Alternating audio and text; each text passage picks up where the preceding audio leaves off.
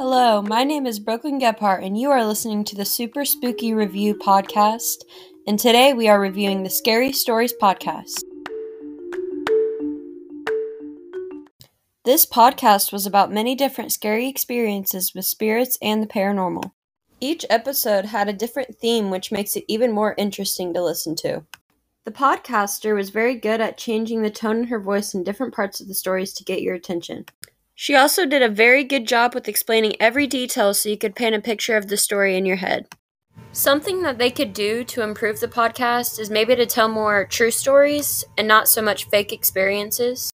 Before this project, I have never actually listened to a podcast. I do listen to meditation podcasts sometimes, but not an actual podcast.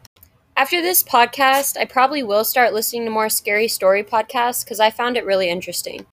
I think that people that are interested in the paranormal, ghosts, scary movies would definitely find this podcast that I listen to very interesting. When comparing a book to a podcast, I believe that they both draw you in the same way, but rather than reading out of a book, you're listening to someone else speak. Personally, I don't prefer one over the other because books, I definitely like reading books when I'm trying to relax, and podcasts, the other way around, I would probably listen to podcasts on the go or when I'm getting ready for something.